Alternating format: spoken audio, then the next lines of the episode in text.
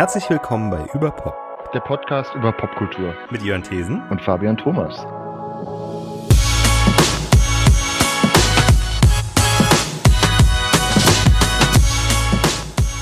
Einhundertacht. Hallo und herzlich willkommen bei Überpop. In dieser Folge sprechen Fabian Thomas und ich, Jörn Thesen, die britische Netflix-Serie The One, die lose auf dem gleichnamigen Roman basiert. Außerdem geht es auch ein bisschen um die IMC-Serie Soulmates, die in Deutschland bei Amazon Prime ähm, zu sehen ist. Diese hat nämlich erstaunlicherweise fast dieselbe Prämisse wie The One. Und äh, weil es sich thematisch anbot, ähm, ist der zweite Teil der Folge über die Dokumentation The Inventor von HBO. Äh, in dieser Doku geht es um den Fall Theranos, ähm, beziehungsweise Elizabeth Holmes. Äh, diese Dame hat eine Firma gegründet, basierend auf einer angeblichen Erfindung. Ähm, aber das erfahrt ihr dann auch in äh, eben dem zweiten Teil. Jetzt geht's los. Sollen wir ähm, über, the, über The One zuerst reden? Ja, können wir gerne machen. Hier ist, ach, The One, genau. US-amerikanischer Film von James Wong 2001. Zyprische Band. Album der Bee Gees. Cool und Da gibt es viel Potenzial zur Verwechslung. Metallica-Lied. U2-Lied. Album von Elton John. Das heißt sogar The One. Album der Beatles, ausgeschrieben 1. One plus One, ein Smartphone. The One Rohhaus in Toronto. Aber bei uns geht es heute um die Serie The One.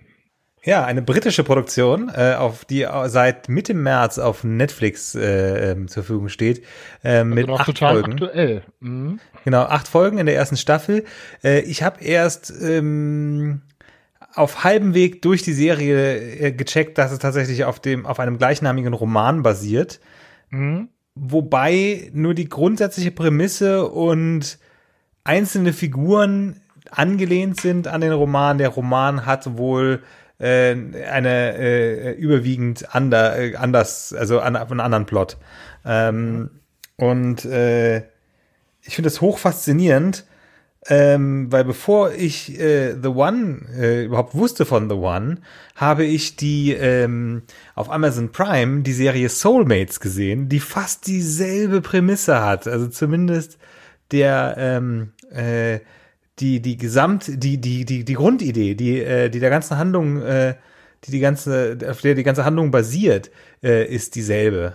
Ähm, nämlich, dass in einer nicht allzu fernen Zukunft irgendjemand eine wissenschaftliche Methode entwickelt, mit der man seinen absolut perfekten, passenden Partner finden kann.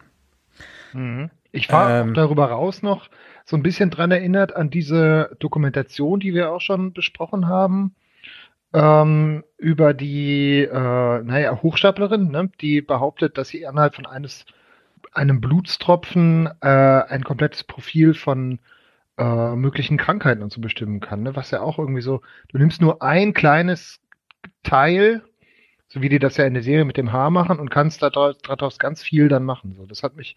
Das ist richtig, ich, ja. Mh, also es ist schon so ein bisschen. Das ist lustigerweise fällt mir gerade, jetzt wo du das sagst, ich glaube, das ist eine Folge, die haben wir schon vor ewigen Zeiten aufgenommen und ich glaube, ich habe die bis heute noch nicht rausgebracht. Ich muss mal schauen.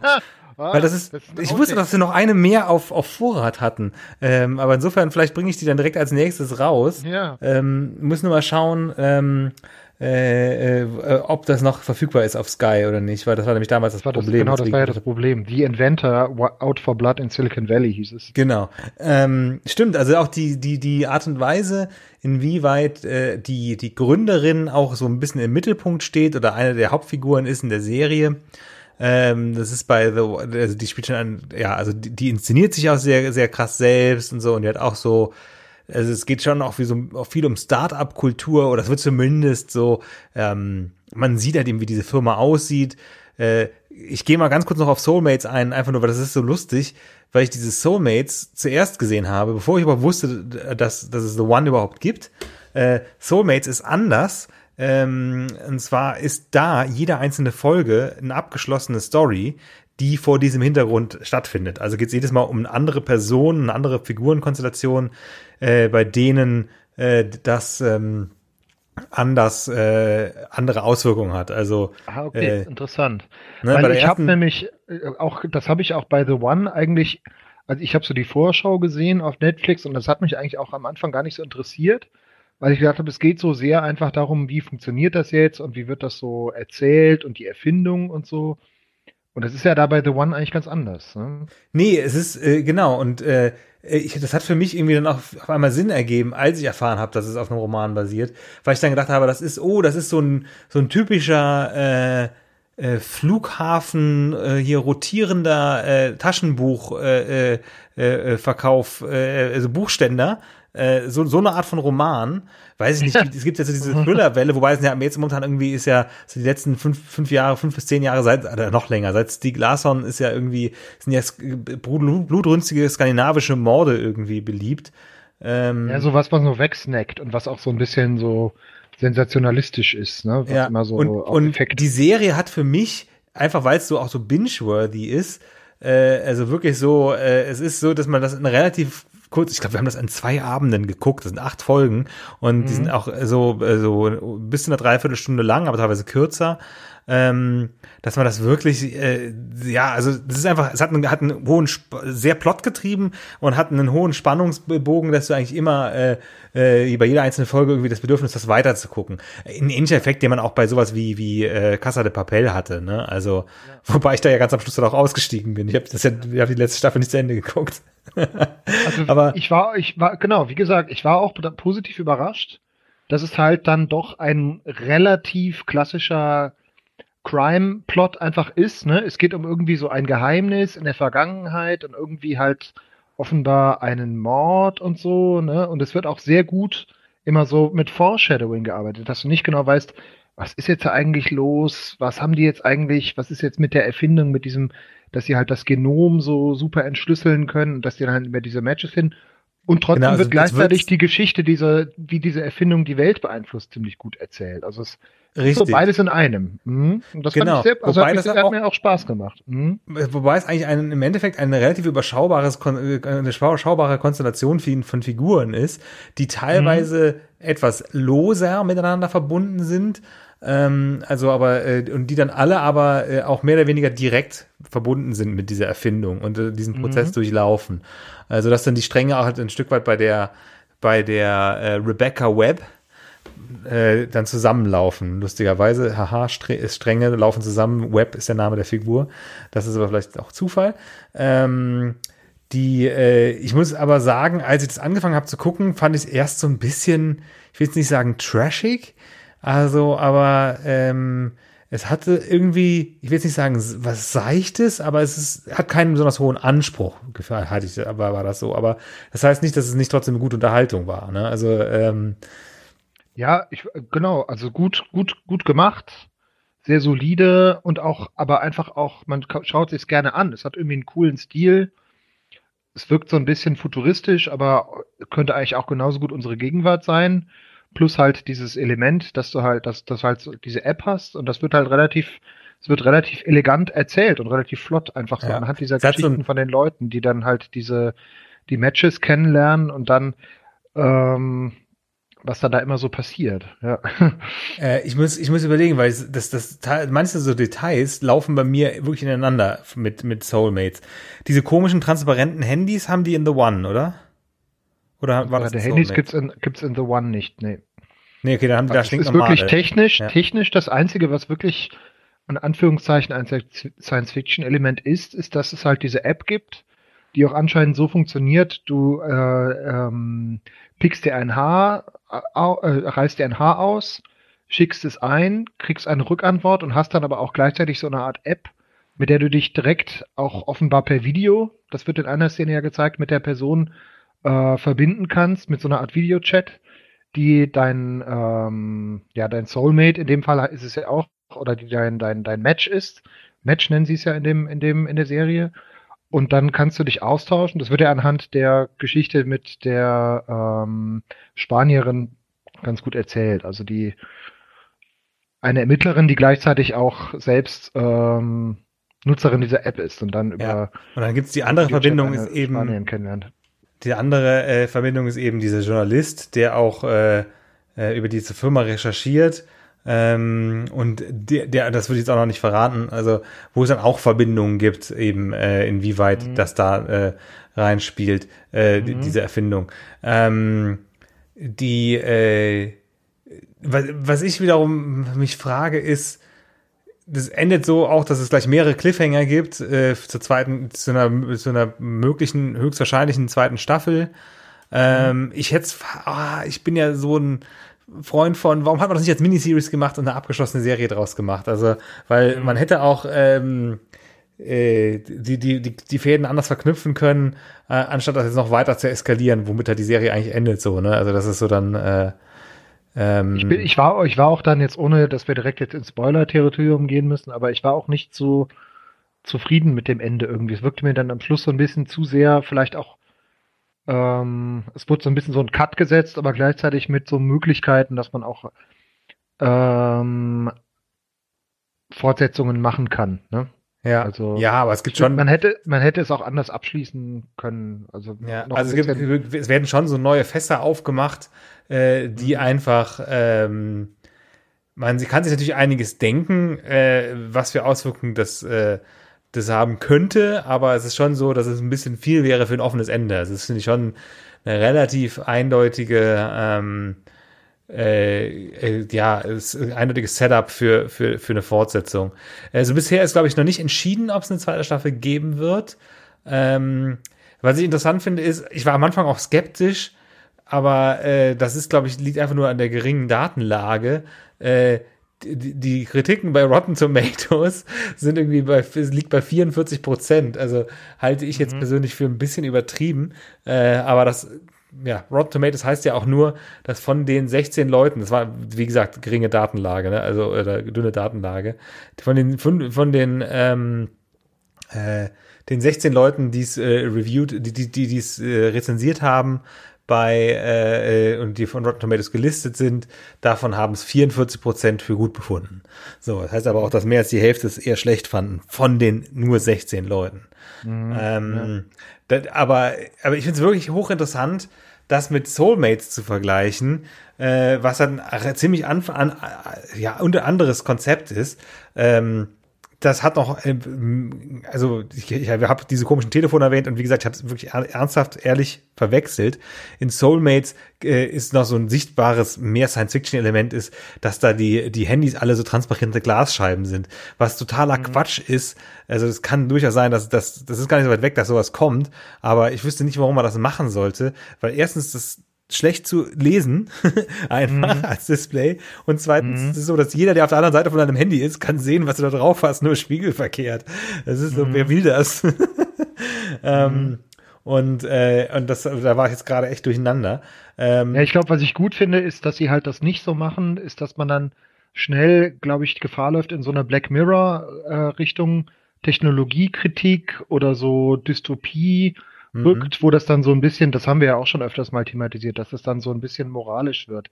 Weil ich meine, sie, sie äh, beleuchten schon diese Aspekte des, ist es jetzt wirklich ein Segen oder ein Fluch oder so, aber es wird halt, es ist halt relativ gut austariert und es ist dann auch nicht der Mittelpunkt. Ich meine, das, wo ich es am Anfang ein bisschen unglaubwürdig fast fand, ist, dass dann wirklich die, das ist ja eine UK-Serie, also spielt ja in äh, äh, Großbritannien, dass ja. dann die Premierministerin ja offenbar, äh, war das ja, sich deutlich ausspricht gegen diese App ganz am Anfang, dass sie die, für die Scheidungsrate... Ich glaube, das ist einfach nur irgendeine Politikerin. Oder also eine Politikerin. Also es, aber ja. das ist auch so eine Person, das haben sie auch, das muss, da merkt man auch so ein bisschen die äh, Eingeschränktheit der Serie, dass dann man da mit Hilfe von einer einzigen Politikerin das so, ähm, äh, die muss halt so symbolhaft dastehen für die Politik und dann gibt's dann da halt, also ja, sorry, aber äh, äh, äh, das wird genau, es wird so ein bisschen das Fass aufgemacht mit der Kritik daran irgendwie, äh, nur weil man es kann, äh, sollte man das auch tun, ne? Also diese, diese Wissenschaftsethik-Frage. Äh, mhm. Mhm.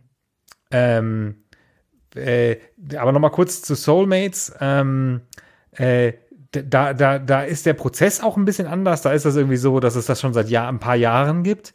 Und es ist auch komplexer und du musst da in so einen Laden gehen oder in so, in so, so äh, zu, bei der Firma vorstellig werden.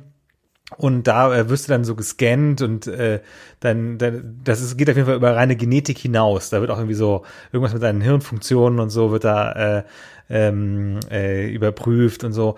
Äh, und ähm, da ist die erste Folge so eine Grund, so eine Basic Story, wo es wirklich so darum geht, eine Person ist bereits in einer Beziehung und äh, lässt sich testen und trennt sich dann. Ähm, oder beziehungsweise eine, die Freundin von der ist dann die ganze Zeit in Versuchung, das auch zu tun.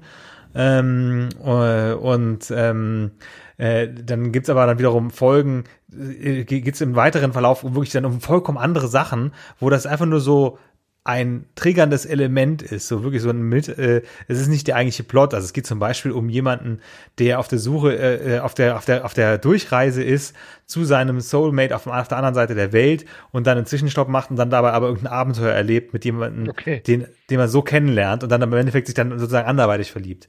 Eine andere Story, äh, ziemlich gut fand ich, äh, die, die, die, die eine interessante Story, eine interessante Idee, jemand, der ähm, seinen Soulmate findet äh, die dann aber irgendwie, ohne dass sie sich kennenlernen, tödlich verunglückt, weswegen er dann so in so eine Sekte reingezogen wird, die nur aus Leuten besteht, die alle ihren Soulmate verloren haben und deswegen alle glauben halt irgendwie, dass das Leben keinen Sinn mehr hat. Ja. Ähm, und ähm, die letzte Folge habe ich bis jetzt noch nicht geguckt. Äh, da geht es dann darum, dass eine Frau, äh, und das ist, die wird gespielt von der Darstellerin aus Breaking Bad, die, die, die, äh, äh jetzt muss ich gerade mal schauen, wie die, ah, ich habe den Namen vergessen.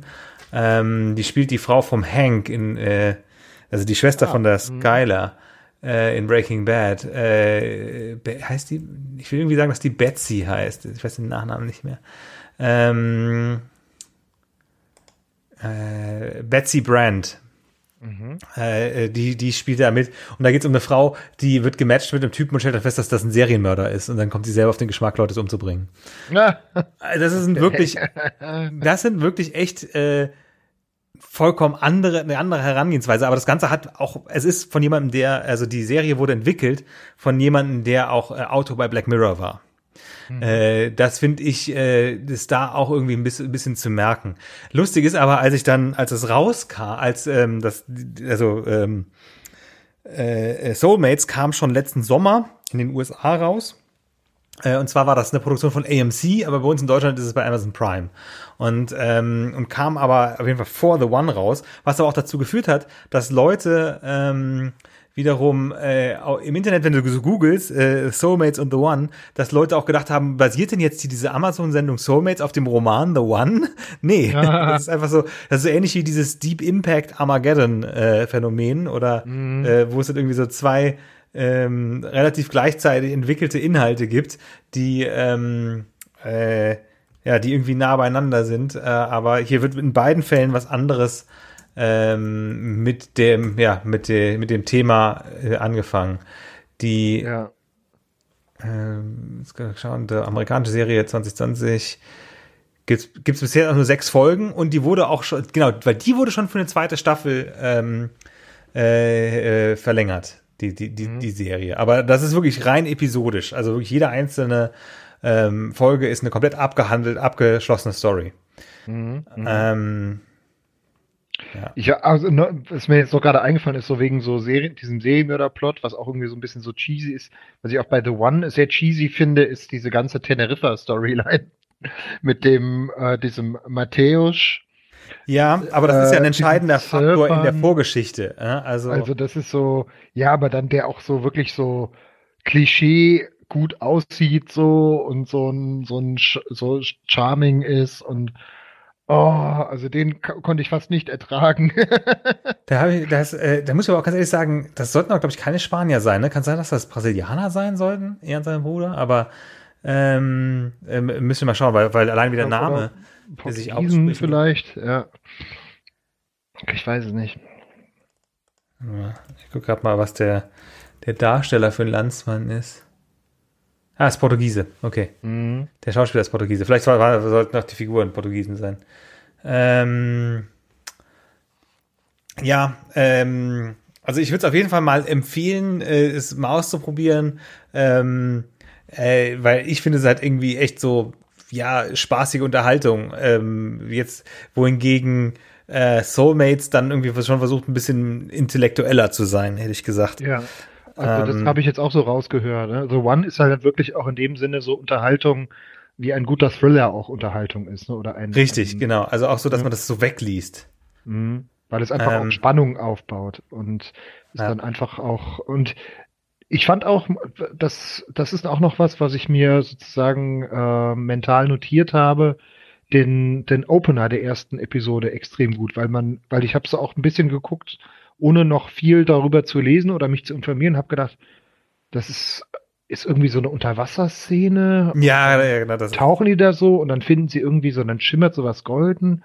Ist es jetzt irgendwie äh, ein Schiffswrack oder ist das, spielt das jetzt in der Zukunft, in der Vergangenheit?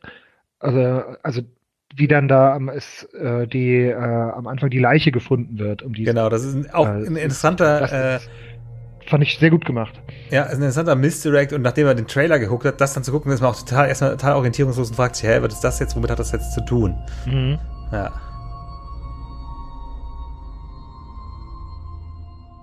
Kommen wir jetzt zum zweiten Teil der Folge. Äh, diesen, äh, diese Unterhaltung haben wir bereits im Februar aufgenommen, kurz nachdem wir beide äh, The Inventor gesehen haben.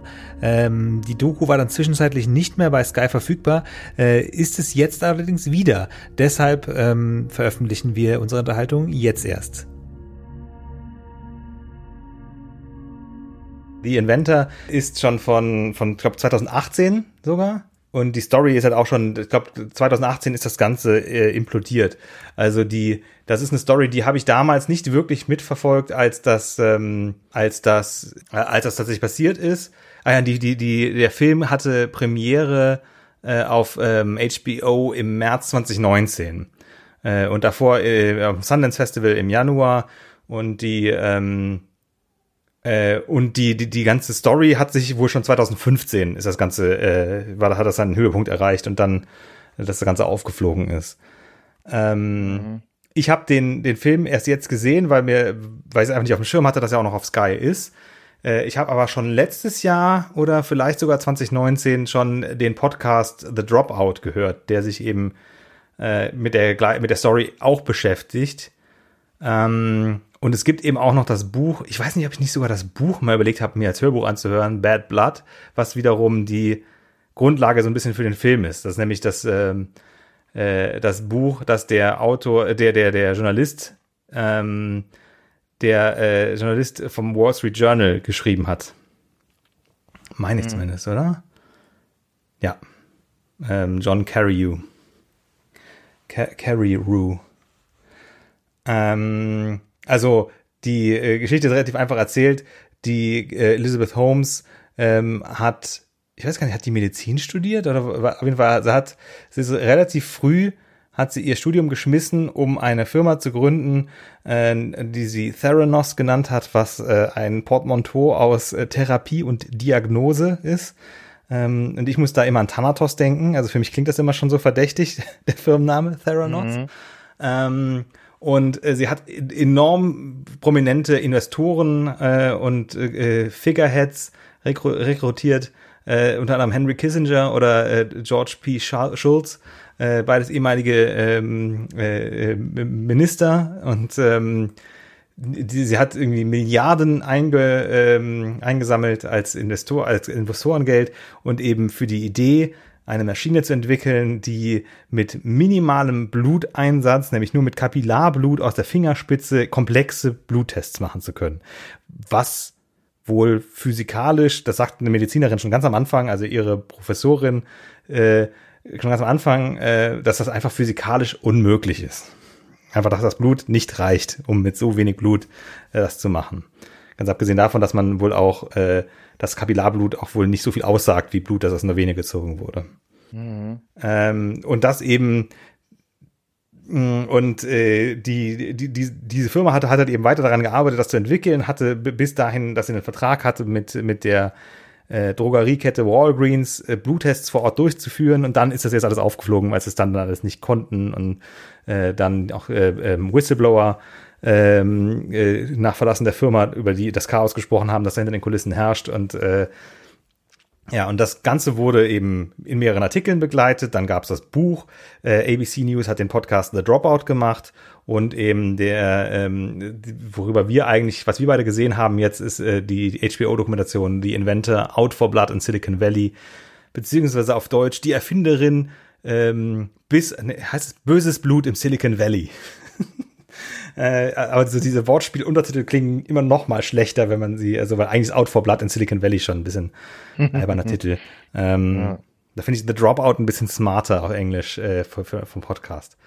Äh, da wird es übrigens auch noch eine, oder soll es noch eine Verfilmung von geben als Fernsehserie mit Kate McKinnon als Elizabeth Holmes. Also inwieweit, wie das wird und ob das noch was wird, weiß ich nicht. Also, äh, aber irgendwann denke ich mir auch so, vielleicht ist jetzt genug über die Frau erzählt.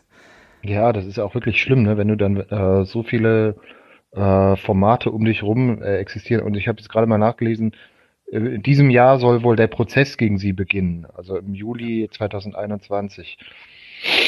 Das hat ähm, lang genug gedauert. Und ähm, der, was, ich habe den Podcast schon faszinierend gefunden, weil da habe ich nur, ich habe sie halt immer dann nur gegoogelt und habe dann so Videoschnipsel oder Fotos von ihr gesehen.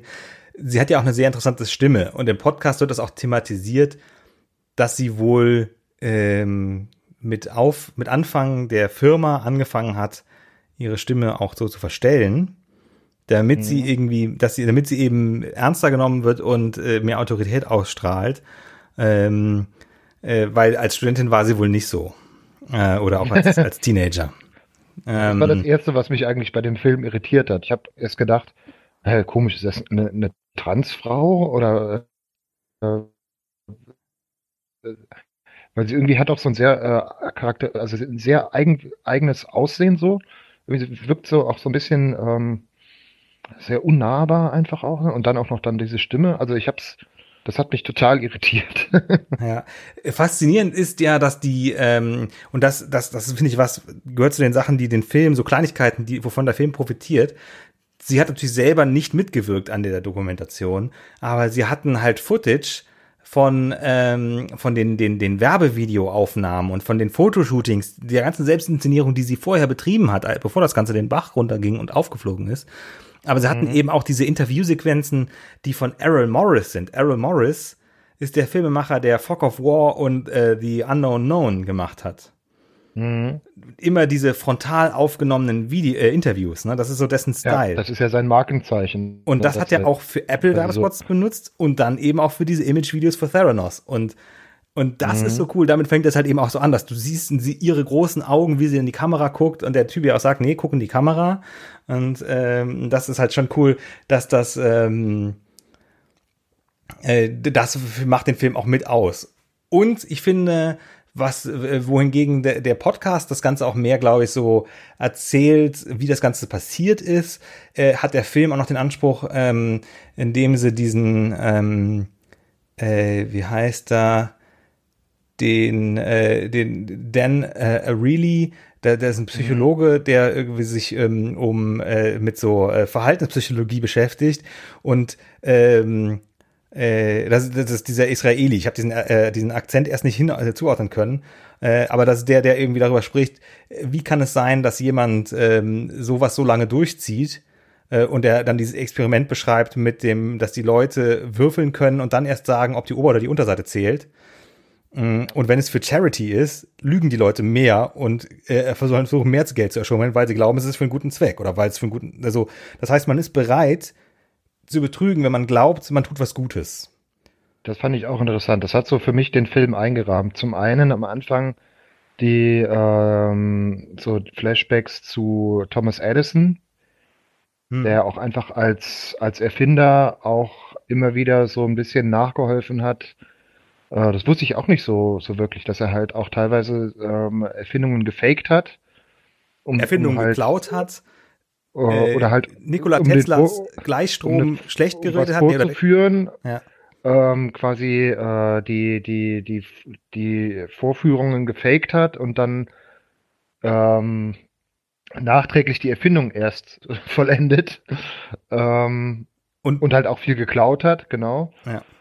Ähm, und dann halt am Ende, relativ am Ende dieser, dieses psychologische Experiment, was das Verhalten von ihr so erklärt, weil es wird ja eigentlich auch, man wartet immer so auf den Moment, wo das halt so auseinanderfällt oder wo sie so als Lügnerin oder Betrügerin oder so entlarvt wird. Und das findet ja eigentlich nicht statt. Man hat ja bis zum Schluss auch das Gefühl, irgendwie glaubt die selbst daran. Ne? Mhm. Also die ist nicht, die ist natürlich schon eine sehr äh, berechnende Geschäftsfrau. Sie ist sehr secretive so, äh, macht so, äh, lässt nicht viel an die, an die Öffentlichkeit und ist auch relativ knallhart, aber man hat eigentlich nicht das Gefühl, äh, zumindest ging es mir so, dass sie, ähm, dass, die, dass sie das alles aus einem völlig äh, ähm, äh, äh, kalkulierten Dings heraus macht, so, ne? dass das so ganz abgekartet ist. Irgendwie redet sie sich das selbst ein bisschen ein. Und das ist halt dieses, dieses Experiment, dieses verhaltenspsychologische Experiment, was ja Dan Ariely erklärt. Das fand ich interessant an dem Film. Mhm.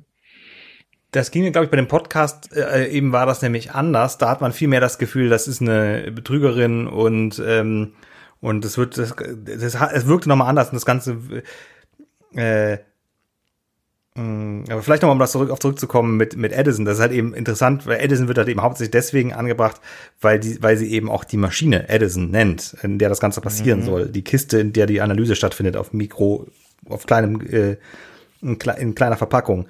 Ähm, lustig ist aber auch, sehr entlarvend die Story, wo sie erzählt, dass sie als kleines Kind oder als Mädchen irgendwie von, weiß nicht, fünf oder zehn irgendwas, äh, eine detaillierte Zeichnung anfertigt von einer Zeitmaschine. Und dann sagt, so, so funktioniert das. Und im Endeffekt ist ihre ganze Idee, ihre Geschäftsidee und ihr, ihre Erfindung genauso substanziell wie diese Zeitmaschine. Nach dem Motto, ich zeichne mal eine Zeitmaschine, wie ich mir vorstelle, wie die wäre. Und dann gründe ich eine Firma, die ganz viel Geld einsammelt, weil ich habe eine Zeitmaschine erfunden. Und dann aber müssen alle erstmal versuchen, das, was sie als, was sie wirklich wie ein Kind sich ausgedacht hat, äh, dann wissenschaftlich Wirklichkeit zu machen.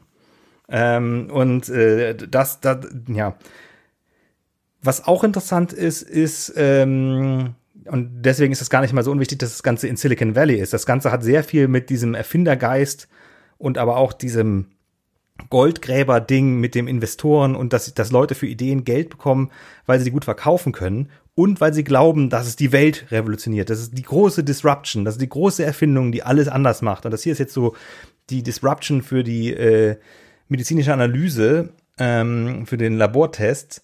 Und, äh, und das dann auch diese, dann haben die so einen riesigen Neubau Gläsern äh, sich gesetzt, äh, dahingesetzt auf die Wiese äh, und äh, die große Belegschaft hat ähm, äh, kultartige, sektenartige äh, Vollversammlungen, wo die Leute sich gegenseitig beklatschen. Mich hat das so ein bisschen an eigene Erfahrungen äh, erinnert ähm, äh, im Berufsleben.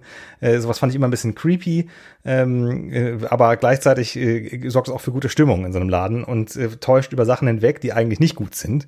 Aber ähm, mhm. aber das ist sowas Typisches und das hat mich ein bisschen auch erinnert an die vollkommen abgedrehte und andersartige äh, ähm, HBO-Comedy-Serie Silicon Valley. Äh, mhm. wo es eben äh, im Tech-Bereich um Programmierer geht und jemanden, der eine gute Idee entwickelt durch Zufall, die eigentlich für was anderes gedacht ist und dann gründet er eine Firma und dann sammeln die Geld und werden übernommen und dann geht's immer darum, wie die dann ähm, diese Idee äh, umsetzen. Aber da, da spielt es auch immer wieder eine Rolle, dieses äh, sich maßlos selbst überschätzen, Geld bekommen für Sachen, die, die vielleicht noch gar nicht so weit für irgendwas brauchbar sind und äh, das ist so eine Thematik, die, äh, die, auf, die, ja, die da sich in beidem wiederfindet. Mhm. Ja, das fand ich auch einen sehr entscheidenden Moment in der in dem Film, ähm, wo sie betonen, dass so ähm, Silicon Valley so erst diese ganzen äh, so, so Google, Facebook und so, ähm, dass es um um ja so Social Media oder Unternehmen oder so so Technologien ging und jetzt geht es so um Medizin Jetzt versuch, wird halt versucht, der Mensch irgendwie so zu optimieren. Und das ist halt aber dann auch ein anderes Level, weil es dann ja in den, in den Testreihen, die sie, die sie durchführen, wirklich dazu kommt, dass so massenweise Leute falsch oder nicht diagnostiziert werden, obwohl sie krank sind. Hm. Und da hat es dann einfach dann wirklich mit Menschenleben zu tun, die dann letztlich da, davon abhängen, die auch nochmal eine ganz andere, also das ist äh, dann, dann nicht zu unterschätzen, wie, was, wie fahrlässig dann das im Endeffekt auch ist, was da passiert. Ja. Ähm, ich überlege, ob es mir, ob mir noch irgendwas fehlt. Äh, also selbst wenn jetzt vielleicht zum Zeitpunkt, dass die Folge rauskommt, die Dokumentation nicht mehr bei Sky verfügbar ist, ähm, gibt es noch den Podcast äh, The Dropout, den ich gerne verlinke. Es gibt das Buch Bad Blood von David Carreyrou und ähm, äh, auch die, der deutsche YouTube-Kanal, der zu, mittlerweile zu Funk gehört, Simplicissimus, die haben auch, ich glaube sogar in den letzten zwei Wochen ein Video drüber gemacht, äh, über diese mhm. Story äh, werde ich allesamt verlinken. Also wer äh, sich damit nochmal beschäftigen möchte und nicht nur einen Wikipedia-Artikel lesen möchte, kann sogar in vielerlei Hinsicht sich gratis äh, ähm, dazu, äh, dazu Content konsumieren.